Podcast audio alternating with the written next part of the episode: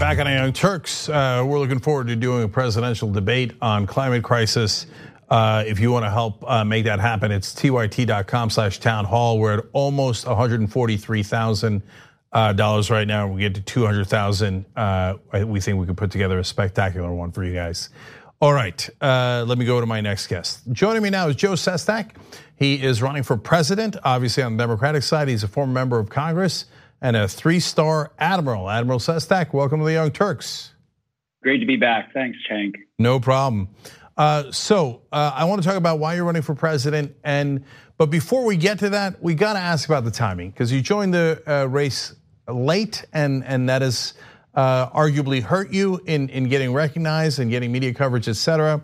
So uh, why, why, did you jump in so much later than almost uh, the rest of the field? Well, uh, when my daughter was four years old, she had brain cancer. I was in the Navy. I got out, took care of her, and then I went to nearly two to one Republican district, became the second Democrat since the Civil War.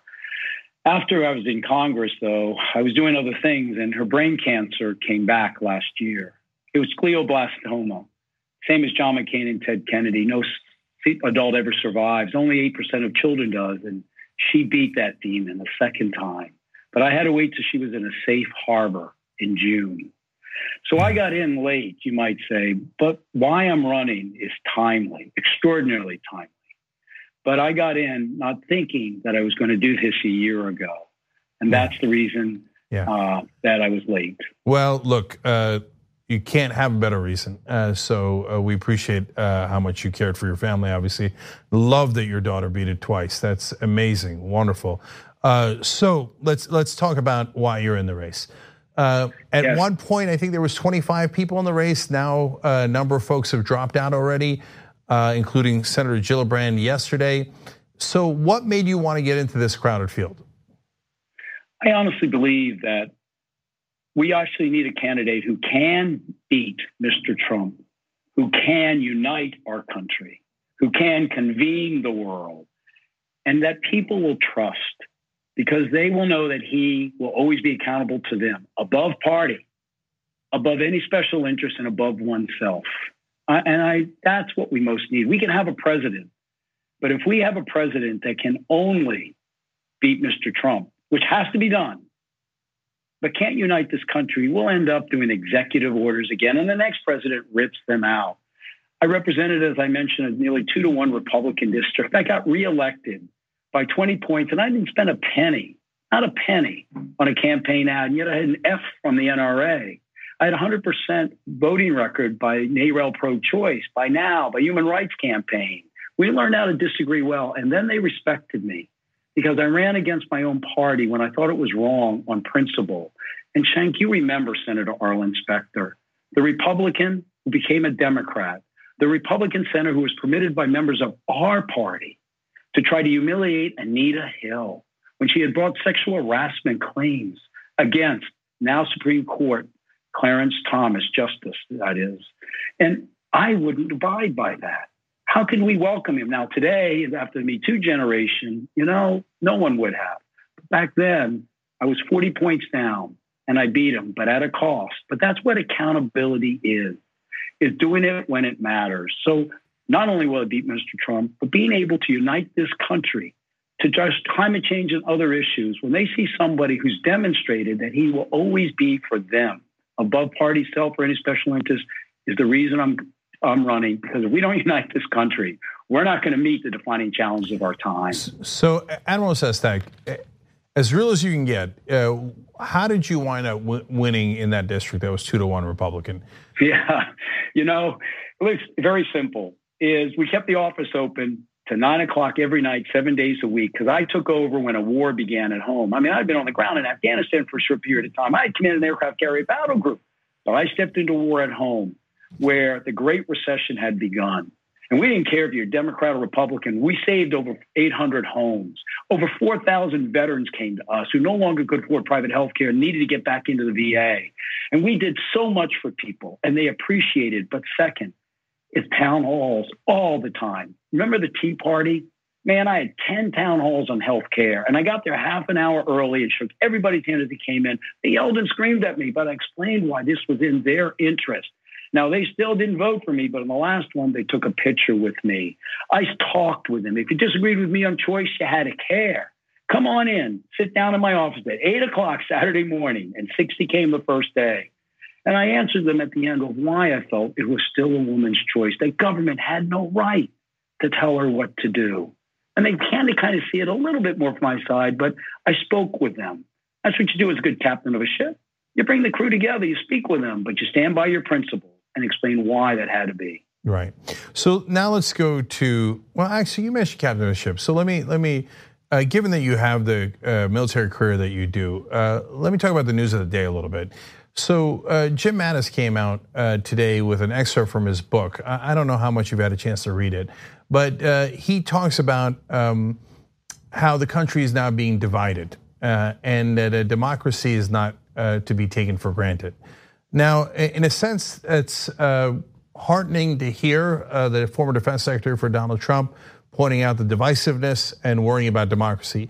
But another way of looking at that is my God, you've got to be clear because that's going to get lost on people. Uh, you need to say, not both sides are doing it, but Donald Trump is dividing the country. And if you think democracy is in danger, uh, perhaps you should actually say the person that is putting it in danger. That's my take, but I'm super curious as to what your take is.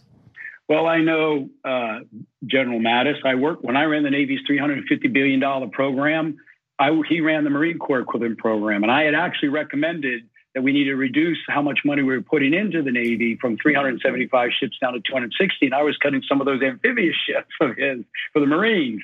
And so we, but we, we fought hard, but we had respect for each other. And I think that's what he has done. He was in, we weren't in the military. That, and he said, at some time, I will come out more. Remember, he said that in the article. Well, what he also remembered is that I need to say why the most damaging thing is that I didn't stay there. And he did tell us, and that's one of the second reasons I'm, I'm running, is he said, we are treating our brute allies as though they're nothing. That he recognizes the strongest power of America is not its military, it's not its economy. It's the power of our ideals to convene the world, to bring others together for a common cause that serves us all. And he said, We're kicking our bruised allies, leaving the home, and coming behind a wall at home think going to become great. And that is going to endanger our American dream. He's the one who said climate change is a national security issue today. And if we don't convene the world where 85% of the greenhouse emissions comes from overseas, we can pass the Green New Deal, but if we do nothing else, it won't matter unless we convene the world to have it handled. So he's made it pretty clear that he's not happy with the damage that's been done by Mr. Trump, by this administration, on saying, hey, allies, you're useless. Yeah. And guess what? And you probably know this, Cenk. That sculpture that's closest to the Oval Office isn't of American. It's of the of a foreigner. The allies stood next to George Washington and helped him win the Revolutionary War and in an honor not of him, but of the fact that a president has to remember if we don't convene our allies, we cannot sustain the American dream that General Rochambeau, that French general, helped win our American dream. That's why convening the world is so important. It's also why I'm running with a breadth and depth of 31 years of understanding how to go about the world and that militaries can stop a problem, but we never fix a problem. And you can see that from the lesson in Iraq. And Jim Mattis knew that as Secretary of Defense also. So the, the website is joesestak.com, and you could find out more about the Admiral's point of view, et cetera, from there. Uh, but let's now take uh, time to dive into that. So you you say you're running because you you think you can defeat Donald Trump, and we need steady leadership uh, once we do. Fair enough. But what is it that you're dying to get done if you're president? Well, let me tell you what my first 48 hours are going to be because it's going to be nonstop. That first day, I'm going to have a town hall in the middle of America. Then I'm going to fly over to Paris to convene the world of those 194 of 196 nations, including us, that aren't meeting their Paris climate uh, commitments. I'm going to say we have to raise those commitments even more, or we're not going to make it because it's the most catastrophic threat to humankind. On the way back, I'm going to announce training for a lifetime. Look, I can explain to you after this a question about how we can take care of student loans pretty readily with you only pay back 5% Uh, and there's a program in government to do that of your income. But I want to make sure we, we focus upon who the Democratic Party actually should be focusing upon the artisans, those who work with their hands and their minds. We spend less than any developed nation on labor force training, 0.001% of GDP. So when that man or woman loses their job in the coal mine, who trains them for the next job? When that person here in Iowa actually now won't be driving a tractor because they're going to be driven wirelessly within the next year, who trains them for the next job? In the military, we train them and retrain them for a career. And that's what the major program that I'm going to announce on the way back. Now, when I land, I am going to go to a mosque because it often matters how the president acts and where he goes and how he treats certain places respectfully. But I'll also go to a gun show. And I'm going to walk around, ask Ollie North, former president, who I knew, who ran my backside when I went down to see if I was going to be a Marine. He was Jack from Vietnam. He's former president of the NRA. And everybody will know that I'm for an assault weapons ban. Everybody will know I'm for a background check. I've been there since day one in Congress. But I'm going to walk through and say you're fine Americans, but there's certain things here we don't need. And then I'm going to go to an Indian reservation because 5,000 women, 5,000 Native American women disappear every year or are murdered. And why isn't that on the front page of every paper? So those are the first days. But boy, trust me, whether it's small businesses to try to get them going again because only creating half as many as we used to, and they create 70% of all jobs, or whether it's to make sure we finally get on the path to single payer by getting back that single public option that I voted for in Congress and the Senate couldn't stand up to the health insurance industry. We'll get that going also. But I tell you, that first day, I want to make sure also by my presence in certain places, they understand some immediate priorities that day of healing this country's soul. Uh, so, just a little bit more clarity on the vote that you just mentioned there. What what did you vote on uh, in in terms of health care? Yes, in Congress, when we voted the first time on the Affordable Care Act, it had a public option in it. And as I said to everybody, this is wonderful. This is the pathway to single payer. And what I had advocated as I spoke about it was there's going to be two possible paths.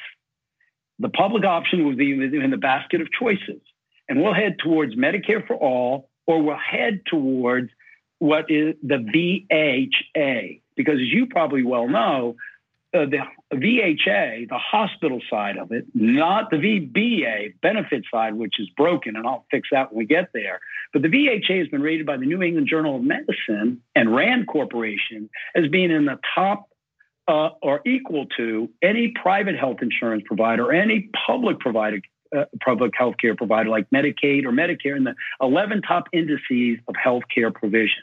So that's one way to do it, probably for the rural counties where they're losing rural communities. So you can have a government owned hospital there like the VA has. The other public option heads towards Medicare for all, to where you finally do away with that middleman, the health insurance company. But it's a transition of choice. And let me explain what I mean by that. I believe very strongly that we have to make sure this works. Remember, we have a government that beat Japan and Germany in four years but couldn't roll out a healthcare website in four years. So we got to make sure that this thing works. And that's the other thing I want to make government work. And so, as we say in the Navy, piss poor planning is piss poor execution. And so we will have people begin to get into this because there's 255 million Americans like myself, even though I'm previous military, that are in some form of private health care. Humana ran ours, and I got denied by that insurance company for $300,000 bill we were going to have because they wouldn't give my daughter the new medicine for her brain cancer. Now we had to try to appeal and work our way through that, but you won't get that with single payer. But you know what? If anybody tried to steal our private health care plan, which was at that in the next two or four years without having to be a transition towards that, I would have been also walking in front of the White House, uh, striking, so to speak. We've mm-hmm. got to make sure that how we care for people is also how well we treat them during this transition where many people aren't just forced to go in. They see it's working, they move towards it. And as you get a few years down the path, then you can make time windows where everybody moves in. So um, that. Uh opens up a couple of avenues for questioning. One is uh, what happened back in the day. I was in favor of a public option back then as well. We were quite adamant about it. And, and it was right. great uh, to see uh, congressmen such as yourself uh, fighting for it, voting for it, et cetera. But it wasn't really the Republicans. Yes, sure, the Republicans voted no, but we expected that. It was uh, Democrats like Joe Lieberman and then eventually Barack Obama who yes. said no to the public option. So if you're president, you're still gonna, Lieberman might not be in the Senate, but his ghost is going to be. Uh, and the same campaign donations from those industries are still going to be, and they're going to affect not just Republicans but your Democratic colleagues. If you're president, what do you do about that problem? How do you? Boy, uh, you yeah. hit. I'm sorry, you hit your finger on it. I mean, 450 Democrats and, Congress, and senators have taken a lobbying job since 1998, and you know what? Some of them are also those gentlemen and gentle ladies who voted for that tragic misadventure in Iraq that went on to create ISIS and left two days on account of consequences. Some of them are also the ones that tore down the wall. And the one place where a wall is definitely needed to keep greed out and accountability in. And then when they tore the wall down of the aptly named Wall Street, it devastated my constituency's life that we had to keep our office open to nine o'clock, seven days a week to help salvage the carnage. And not one of those politicians ever answered themselves to be accountable for what they did, but they took that lobbying job and the revenue's gone up 100% in those 20 years. The median level of income of working families flatlined. So we have to stop the revolving door, period. Just stop it. And so, we cannot let lobbyists be there. I turned down six and seven figure jobs because of this, and it has to stop. And then we have to publicly get out there and fight for it. And I wish, I love President Obama, but you know, I really wish that he had been out there from the very beginning fighting for that health care bill. And so many Democrats just didn't want to do the town halls. You got to fight for what you care for. So in that fight, though, you'll run into pleasant people like Michael Bennet, and he is. He's uh, awfully pleasant. Uh, but he says no, uh, no to Medicare for all, no to that pathway. Um, so look, you're you're not you're the plan you just outlined. In some ways, the VHA is is even more than Medicare for all because it would uh, make uh, hospitals public, uh, not just health insurance. but in other ways, it falls a little short of Medicare for all because you believe in a longer transition through a public option. But when when the Michael Bennets of the world go, hey, you know, President Sestak, I'm just not going to vote for that. And and what do you do with that? And there's going to be a lot of them. So how, how do you, how do you pass it? Because you because you can't get anything done right. unless you pass the bills. Absolutely right, and that's why I made the point that the president has to be someone who has demonstrated accountability to go against his party when it counted in consequences for him, regardless of the consequences, and can also demonstrate that he can bring Republicans to support him, as I did in my two to one, nearly two to one Republican district. I've done that. But how did I do it? I went over all the Republican officials' heads as I did, or as I went, so to speak, over the Democratic, even our president who endorsed Senator Arlen Specter came in and did a million dollar fundraiser for him. I was 40 points down and I went to the people. That's why I mentioned to you that first town hall, that first day the event. If we had had our warriors out there on Fox every day, and I've been on Sean Hannity, I mean, a couple. I've been on Breitbart already this exercise talking about how how we need the undocumented. You know, you go out there and from day one you're on the football field, not in the stands, out in the football field. And every Democrat should have been out there. And the president should, you know, as president, I'll go to every single state if it takes it to win this for people. Heck, we kept our office open at nine o'clock every night. And, you know, we worked seven days a week. Now we rotated interns underneath, you know, my staff, but I'll do anything to go to over the head of those 87% of Republican officials I had in my district. I went over their heads to the people, and then the people make it happen. And that's what we didn't do. You know darn well that there was Democrats that didn't even have town halls because they didn't even understand the bill. So look, Admiral Sestak, I mean, you that's music to my ears, right? The the number one problem with the Democratic Party is that they don't fight and they don't show up. Uh, and and they run from questions, they run from town halls, they run from Republicans, they run from Donald Trump. We're sick of people running uh, from Republicans. We want to actually engage in the battle, and so uh, I think a lot of our audience would, is is very happy to hear that. Let's go back into policy, though. So you mentioned climate change, and that that would be one of the very first things you would do to go to Paris, convene the world. That's also great to hear. Um, but I'm curious about the specifics of the policy. So, for example, uh, uh, one of the folks that, that you're competing against now, Bernie Sanders, uh, released a $16 trillion plan uh, for Green New Deal. Would, uh, in his proposal, uh, he believes it would create 20 million new jobs, rebuild the energy infrastructure in this country. what do you make of a plan like that, and how does yours compare? I haven't been through his entire plan at all, and I probably regret that. You know, we're living here out of an Econo Lodge in Iowa. I've left there like one or two days in the past 60 days, and uh, but I'll tell you this: we have to do whatever is needed, and we need to start paying for it also because our debt is precarious. But the first couple of years, we can do what needs to be done. Here's what I propose: a carbon fee that rises, starts at about $40 and rises $10 every time. It's what we did, as you well know, when we had acid rain. It was a different mechanism, but it actually moved the market to stop acid rain. I remember those days, even as a young kid, hearing the word acid rain. And so we need to do that immediately. Then we need to close down all the fossil fuel subsidies. Look, I'm the only statewide, probably one of the few politicians at all uh, in Pennsylvania that ran that we needed a moratorium on fracking. And so, you know, just I believe that we have to stop that. It's why I'm against the Keystone Pipeline. We have to make sure that we wean ourselves off as rapidly as possible. But you do that by making sure you stop all these subsidies we're giving to the, the oil industry and move them over immediately. And then you do exactly what you say. You invest into that green infrastructure. But I have to tell you something. And I want to just give one more example. Saudi Arabia, if you don't mind too, Saudi Arabia will use as much energy in 10 years to power its air conditioning as it exports in oil today. The wow, tropics, really? Eight percent. Yes. Holy only cow! 8, yeah, and that's you know we got to close down all the oil. Here's another example of why I say this is really takes somebody with global experience, and people aren't talking about this. Only eight percent of the tropics has air conditioning today.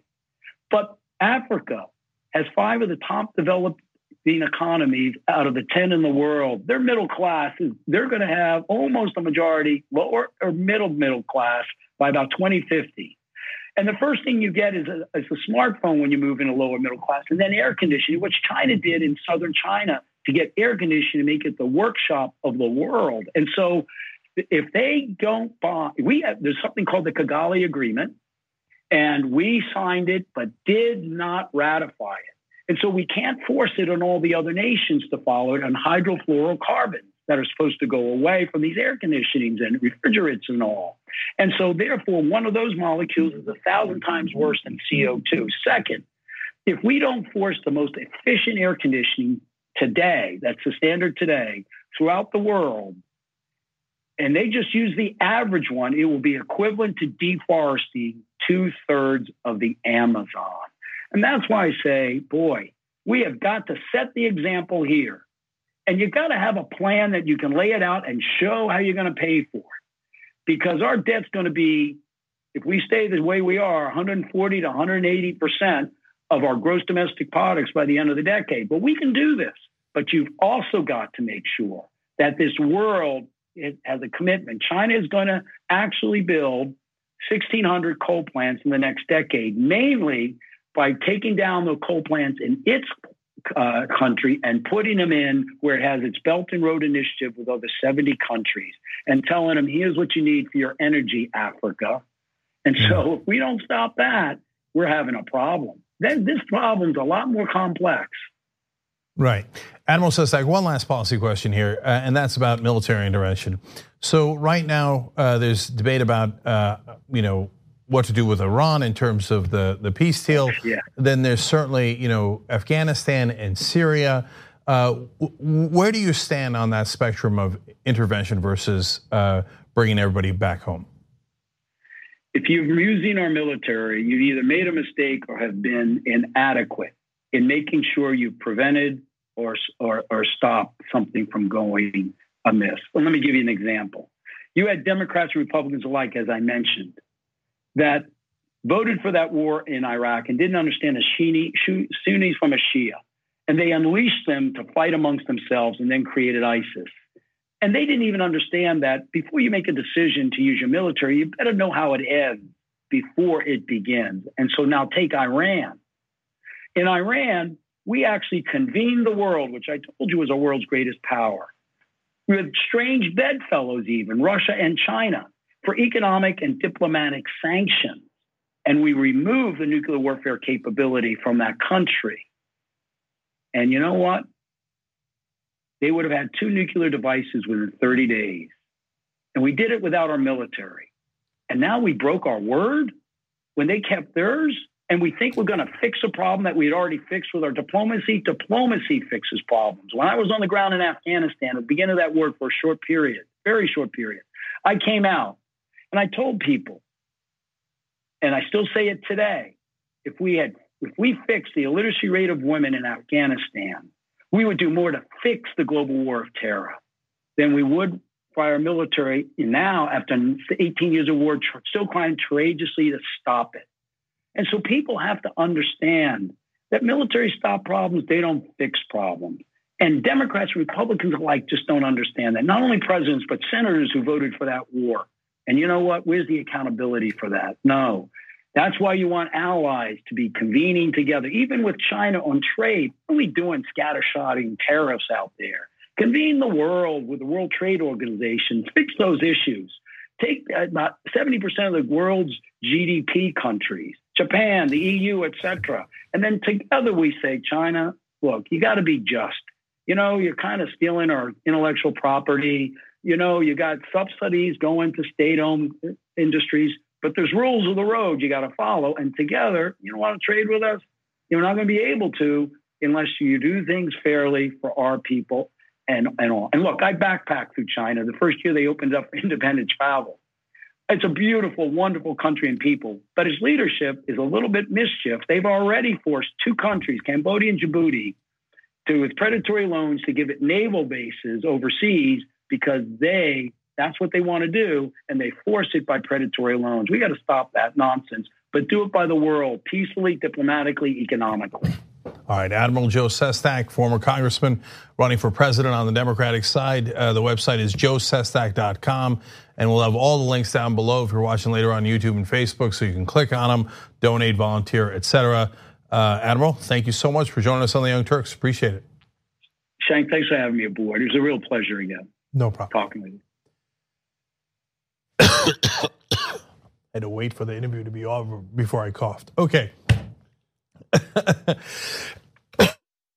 And guys, uh, the, the reason I'm hanging on is I want to tell you two quick things that are important. In the post game, there's going to be a discussion about a really interesting Netflix show uh, that shows you uh, what Donald Trump has done and and and it's about manufacturing. It's really really interesting. I don't want you to miss it. That's for the members, tyt.com slash join. But mainly, I wanted to remind you guys tomorrow we are not going to be uh, on YouTube as we normally are live. We're going to go to tyt.com. If you remember, you could watch there at tyt.com slash join is how you become a member. tyt.com slash live is how you watch, 6 to 8 p.m. Eastern. But we're also uh, going to be live on all the channels that we're uh, got 24 hour channels on now, or all the platforms that we have those channels on. Pluto, Roku, Xumo, YouTube TV. So make sure you check us out tomorrow. Power Panel, Aida Rodriguez, Matt Sheffield, former conservative leader turned progressive, is going to be on our Power Panel in the first hour. John Iadarola is going to take me on in my predictions and challenge me. Uh, so it's a great show. Don't miss it tomorrow on those channels and on TYT. All right, we'll see you there.